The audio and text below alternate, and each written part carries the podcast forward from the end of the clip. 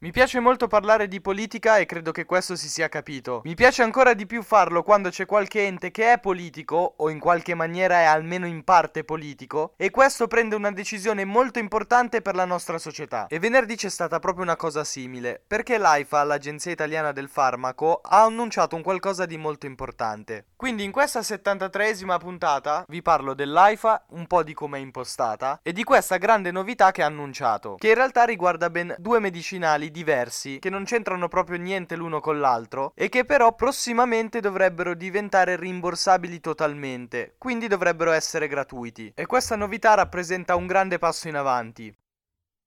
Io sono Mirko D'Antuono e questo è Grigio, stagione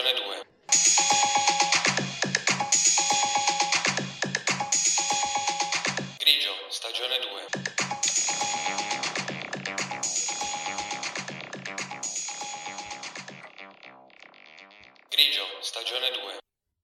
Venerdì 21 aprile la presidente del comitato prezzi e rimborso dell'AIFA ha fatto un annuncio davvero molto importante. Innanzitutto chi è? È Giovanna Scroccaro e dirige appunto questa commissione interna all'AIFA che decide quali medicinali possono diventare rimborsabili, quindi di fatto quali medicinali saranno gratuiti. E l'annuncio riguarda proprio questa cosa, perché ha fatto sapere che almeno una parte dei contraccettivi ormonali femminili saranno resi disponibili sul mercato in maniera totalmente rimborsabile, quindi saranno totalmente gratuiti. Ogni volta che c'è un annuncio di questo tipo, si crea sempre una situazione per la quale c'è qualche dubbio su come interpretare alcune espressioni che sono state utilizzate. Anche in questo caso è così, perché Giovanna Scroccaro ha parlato di farmaci contraccettivi. Ora, teoricamente, in questa categoria non ci rientra soltanto la pillola, quella che conosciamo un po' tutti e che viene presa per via orale, ma rientrano anche i cerotti ormonali e gli anelli vaginali. Ma non si sa se queste ultime due cose saranno rese gratuite gratuite, mentre per ora sembra che non saranno resi gratuiti tutti i cosiddetti metodi di barriera e anche le spirali e i dispositivi sottocutanei, ma perché tutti questi non rientrano nella categoria dei farmaci e quindi i media e i giornali hanno immaginato che non ci si riferisse anche a questi strumenti e che quindi questi saranno esclusi dall'essere gratuiti. Nell'introduzione ho parlato di enti che almeno in parte sono politici, l'AIFA è uno di questi. Il consiglio di amministrazione che poi è quello che dirige questa agenzia è composto da un presidente che viene indicato direttamente dal Ministero della Salute e poi ci sono altri quattro componenti. Due di questi vengono indicati proprio dal Ministro della Salute, mentre due dalla Conferenza Stato-Regioni. Ecco perché vi dicevo che in parte è un ente anche politico, perché le nomine del gruppo dirigente, almeno dei ruoli più importanti, arrivano direttamente dal mondo politico. L'annuncio è stato fatto da Giovanna Scroccaro, che come vi dicevo prima è presidente del Comitato Prezzi e Rimborsi dell'AIFA l'AIFA. Dentro l'Agenzia Italiana del Farmaco però c'è anche un altro comitato fondamentale che è il Comitato Tecnico Scientifico ed è il primo a esprimersi sulla possibilità di rendere gratuiti certi medicinali e su questi, sui contraccettivi ormonali, aveva dato il proprio ok da diverso tempo. Il tutto poi si è un po' bloccato perché è stata abbastanza lunga la trattativa tra il Comitato Prezzi e Rimborsi dell'AIFA e le case farmaceutiche che producono questi contraccettivi ormonali, perché c'è da stabilire il prezzo al quale verranno venduti questi farmaci dato che diventeranno rimborsabili in maniera totale. Le trattative sono state molto bloccate soprattutto nel periodo di ottobre, ma poi sono riusciti a trovare un accordo e non è un caso che venerdì è arrivato l'annuncio sul fatto che i contraccettivi ormonali diventeranno totalmente gratuiti. Un po' di incertezza c'è anche sul quando effettivamente queste decisioni diventeranno realtà, diventeranno concrete. Di questo ha parlato a Repubblica Francesco Trotta, che è uno dei dirigenti dell'AIFA, che ha detto che in teoria dopo le decisioni favorevoli del Comitato Tecnico Scientifico e del Comitato per i prezzi e rimborsi, il passaggio che avviene in consiglio di amministrazione è soltanto formale. E questa approvazione, secondo il dirigente, dovrebbe arrivare a breve. Il post riporta di aver sentito direttamente l'AIFA e ha fatto sapere che l'agenzia ha risposto, e riporto le testuali parole, che attualmente non è possibile conoscere i tempi di questi passaggi. È stata un po' più precisa Giovanna Scroccaro, che ha detto che i tecnici che hanno lavorato all'interno di questi comitati hanno cercato di portare a conclusione soluzione tutta questa situazione prima che avvenga la riforma dell'AIFA, quella prevista da questo esecutivo, dal governo Meloni, e quindi hanno cercato di concludere tutto prima dell'estate. E tra l'altro è una riforma che rende ancora più politico l'AIFA. Questo perché di fatto è previsto che sarà abrogato il direttore generale. Molte funzioni passeranno al presidente e il presidente, come vi dicevo prima, è di nomina politica. Attualmente, ad esempio, c'è Giorgio Palù che è in quota Lega. Il comitato tecnico scientifico e il comitato prezzi e rimborsi saranno accorpati all'interno di un unico solo. La riforma è un po' contestata dalle opposizioni proprio perché così l'AIFA diventa molto più dipendente dal governo di turno. Non si sa neanche molto bene quali esattamente saranno questi contraccettivi che verranno resi gratuiti, perché è un mercato dove ci sono prodotti molto vari. Quelli a cui si è riferita Giovanna Scroccaro o comunque quelli a cui è sembrata riferirsi Giovanna Scroccaro sono quelli ormonali. In questa categoria poi possiamo distinguere quelli combinati che quindi progesterone ed estrogeni e quelli progestinici. In quelli combinati possiamo inserire la pillola estroprogestinica, il cerotto ormonale e anche l'anello vaginale. Hanno diversi modi di assunzione ma agiscono nella stessa maniera. Come vi dicevo prima sono considerati a tutti gli effetti dei farmaci. Dato che appunto contengono estrogeni, questa cosa ad esempio potrebbe portare delle complicazioni per quelle donne che hanno delle difficoltà legate alla cefalea oppure alla coagulazione del sangue. E quindi esiste la cosiddetta mini pillola che è sempre considerato un farmaco e che semplicemente non contiene estrogeno. Diciamo che in generale tutti sono abbastanza concordi sul fatto che l'AIFA abbia individuato per renderli rimborsabili in maniera totale innanzitutto quelli combinati. Il problema è che non si capisce bene se si riferisce a quelli combinati che si prendono soltanto per via orale o a quelli combinati che vengono presi anche per altre vie. Quelli cosiddetti di barriera funzionano in una maniera diversa perché di fatto creano un impedimento meccanico. Vengono chiamati di barriera perché di fatto impediscono agli spermatozoi di risalire fino all'utero. Anche il preservativo maschile è un contraccettivo di barriera. Le spirali, quelli ormonali o a rame i dispositivi sottocutanei vengono chiamati LARC. Io vi ho detto il nome tradotto in italiano, ma in teoria la sigla sarebbe in inglese, ovvero contraccettivi a lunga durata ad azione reversibile. Secondo l'OMS, l'Organizzazione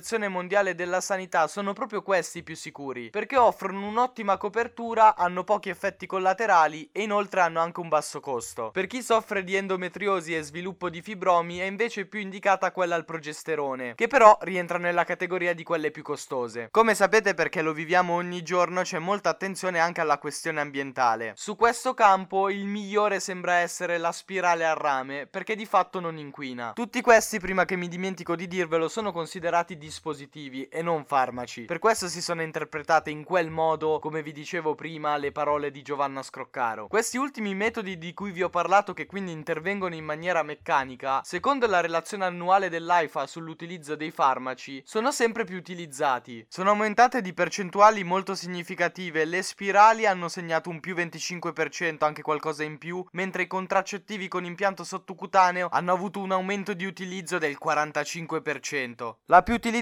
resta ancora la pillola ormonale presa per via orale. Non si può che essere soddisfatti per questa decisione presa dall'AIFA. C'è da dire però che rispetto al quadro normativo c'è ancora una situazione un po' di contrasto. Esiste la legge numero 405 del 1975, quella che istituisce i consultori, che infatti poi viene anche ripresa dalla legge 194 del 1978, ovvero la famosissima legge sull'aborto. Secondo la legge 405 di cui vi stavo parlando, viene garantito a ogni persona la contraccezione gratuita e accessibile in tutte le sue forme. Quindi escludere dei prodotti contraccettivi dall'essere resi gratuiti va un po' in contrasto con questa norma. C'è da dire che comunque l'annuncio di venerdì segna già dei grandi passi in avanti su questo tema. Tra l'altro la garanzia dell'accesso gratuito ai metodi contraccettivi è un tema sociale molto caldo, perché nonostante esista questa legge non sempre è stata rispettata. Anzi, nel tempo ci sono state anche molte proteste proprio perché questo diritto non veniva garantito. La polemica era diventata molto forte soprattutto nel 2017. Il governo era quello di Paolo Gentiloni e la ministra della salute era Beatrice Lorenzin. In quell'anno l'AIFA prende gli ultimi anticoncezionali ormonali che ancora erano gratuiti e li sposta dalla fascia A, quella dei medicinali gratis, alla fascia C, quella dei medicinali a carico delle persone. Qual è il problema di questa decisione è che in realtà quei medicinali venivano di solito prescritti o a scopi terapeutici terapeutici, oppure venivano dati a soggetti più vulnerabili, come donne con redditi bassi o persone migranti. Quindi mantenerli nella fascia gratuita serviva anche a tutelare una parte di popolazione più fragile. Per questo fu una decisione molto contestata e lo fu ancora di più perché come vi dicevo prima c'era il governo Paolo Gentiloni, un governo targato PD, ovvero un governo a sinistra. Nell'introduzione ho parlato di due medicinali diversi. Questo perché è stato reso gratuito un altro farmaco molto molto importante, ovvero la cosiddetta pillola PrEP. Che cos'è questa pillola? È un medicinale che va preso a scopo preventivo. Quando si hanno comportamenti a rischio che potrebbero portare all'infezione da HIV, si prende questa pillola in modo da restare coperti. Anche questa è una grandissima novità ed è sicuramente un passo in avanti molto importante. E quindi quasi commosso dalle ultime decisioni prese dall'AIFA io vi saluto e vi ringrazio per avermi ascoltato anche oggi. Ci risentiamo con la 74esima puntata domani, sapete bene dove, non c'è più bisogno che io lo dica, ma lo ripeto, sempre qua su Grigio Podcast.